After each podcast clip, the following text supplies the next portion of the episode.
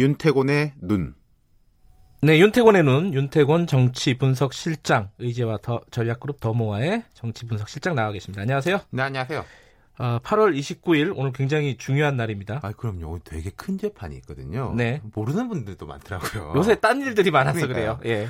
박근혜 전 대통령, 예. 최순실 씨, 이재용 삼성전자 부회장에 대한 국정농단 재판 대법원 전원 합의체 성공. 그러니까 마지막이에요. 대법원이니까 쉽게 네. 말하면은 오후 2시부터 열리거든요. 2016년 10월 검찰 특수본이 수사에 착수해가지고 특검으로 넘어갔다가 이렇게 저렇게 돼가지고 2년 10개월 거의 3년 만이죠. 예, 근 3년이 지났군요. 오늘 뭐 중- 생중계도 한답니다. 그러니까요. 그래도 관심은 좀 별로 없어요, 사람들이. 그러니까 이게 재판 끝난 걸로 아시는 분들도 많더라고요. 그러니까 예. 박전 대통령하고 최순실 씨는 계속 뭐 감옥에서 뭐 어쩌고 저쩌고 이런 기사가 나오니까 어 끝났나 보다. 이재용 부회장은 대통령하고도 같이 다니고 뭐 그러니까 아 이 사람도 끝났나 보다. 이미 다 끝난 걸로 예. 보여요. 근데 이제 그게 참 그러니까 이게 이런 세기의 재판이면은 방청 경쟁도 치열하지 않습니까? 그럼요. 줄 서고 예. 난리죠. 예. 그러니까 지금 이제 88석이래요. 방청석이. 예. 네, 81명만 응모해가지고, 그러니까 경쟁률이 1대 1이 안 된 거예요. 미달. 아, 이거 의외예요. 네, 전원 방청. 예. 그러니까, 음, 1심 선고 때는 3.3대 1 경쟁률. 그리고 음흠. 2심 선고 때는 2대 1이었는데, 이 3.3대 1하고 2대 1도 낮아 보이는데, 이건 현장에 가서 응모를 해야 되거든요. 예. 뭐 인터넷으로 이렇게 하는 게 아니라. 그렇죠. 지역적으로도 한계가 있고요. 네, 서초동 예. 법원까지 가서 이제 응모를 해야 되는 건데, 참, 뭐, 그렇답니다. 이 세 명 중에 가장 지금 자유로운 사람은 이재용 부회장입니다. 그렇죠. 예. 이재용 부회장 2심에서 이제 집행유예형을 받아서 밖으로 나왔는데, 자, 그러니까 이 쟁점 사항을 보면요, 이런 네. 겁니다. 뭐 딴 것도 있지만은 제가 줄여서 말씀드리자면은, 네. 어, 박근혜 전 대통령한테 삼성 측이 이런저런 걸 제공을 했다. 뭐 네. 일부는 확실하게 1, 2심에서 계속 인정이 됐어요. 네. 쟁점이 뭐냐면은 말 세 마리가 있는데 말 세 마리.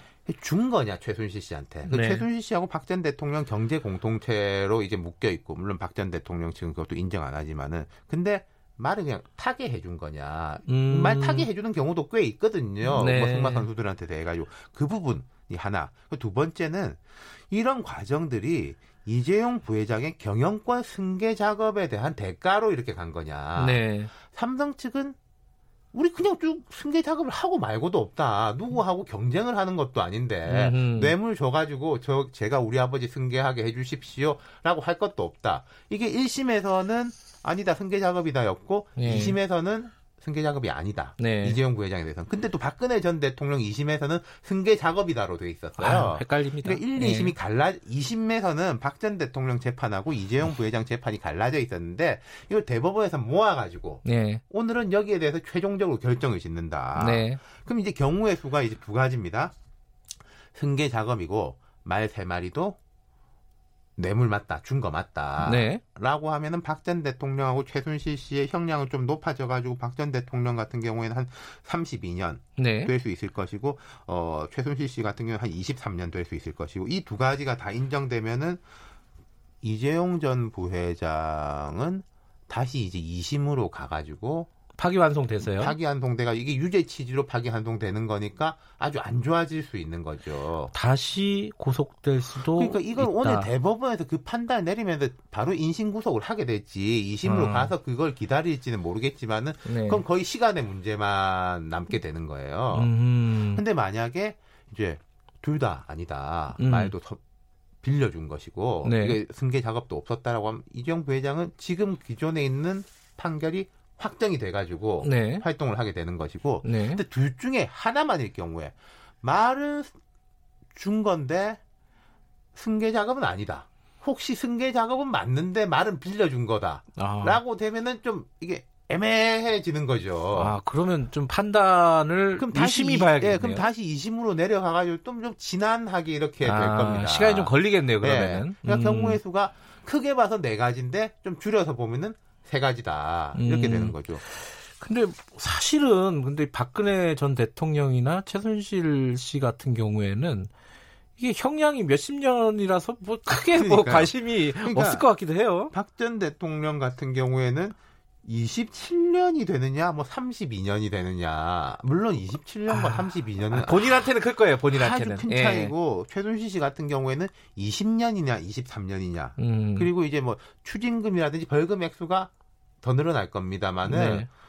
뭐 80대 맞는 거 100대 맞는 그리고 모르겠습니다. 제가 좀몇 그렇게. 아직도 이런 생각을 예. 하고 있는데 박 전 대통령이 과연 27년이 됐건 32년이 됐건 이 형량을 꽉꽉 다 채울 것이냐. 삼, 라는 사면이라는 카드가 그러니까 있죠. 사면이라는 카드가 음. 뭐 오히려 보수 진영에서 총선을 앞두고 박 전 대통령 사면시켜가지고 예. 우리를 혼동시킬 거 아니냐. 이런 관측도 있는데 뭐 다음 대선이라든지 뭐 언젠가라고 되면은 사면될 가능성이 사실상은 높다고 볼 수 있는 거거든요. 이건 박전 네. 대통령이 뭐 잘했다 못했다와 별개로 정치적인 이 계산으로 보자면은 그러면은 박 전 대통령 입장에서는 지금 재판에 전혀 응하지 않고 있지 않습니까? 예. 이 사람은 반박도 안 하고 뭐 내 주장이 어떻다 이런 말도 안 하고 있거든요. 그러니까 사면을 생각한 게 맞아요. 네. 박 전 대통령이나 최순실 씨 입장에서는 뭐 이러든 뭐 저러든인데 이재용 부회장 입장에서는 완전 다른 이야기라는 그렇죠. 거죠. 같이 오늘 있느냐, 재판은. 지금처럼 자유롭게 활동할 수 그렇죠. 있느냐. 자, 오늘 오후 2시 네. KBS 1라디오에서도 생방송 한다고 합니다. 많이 들어주시고요.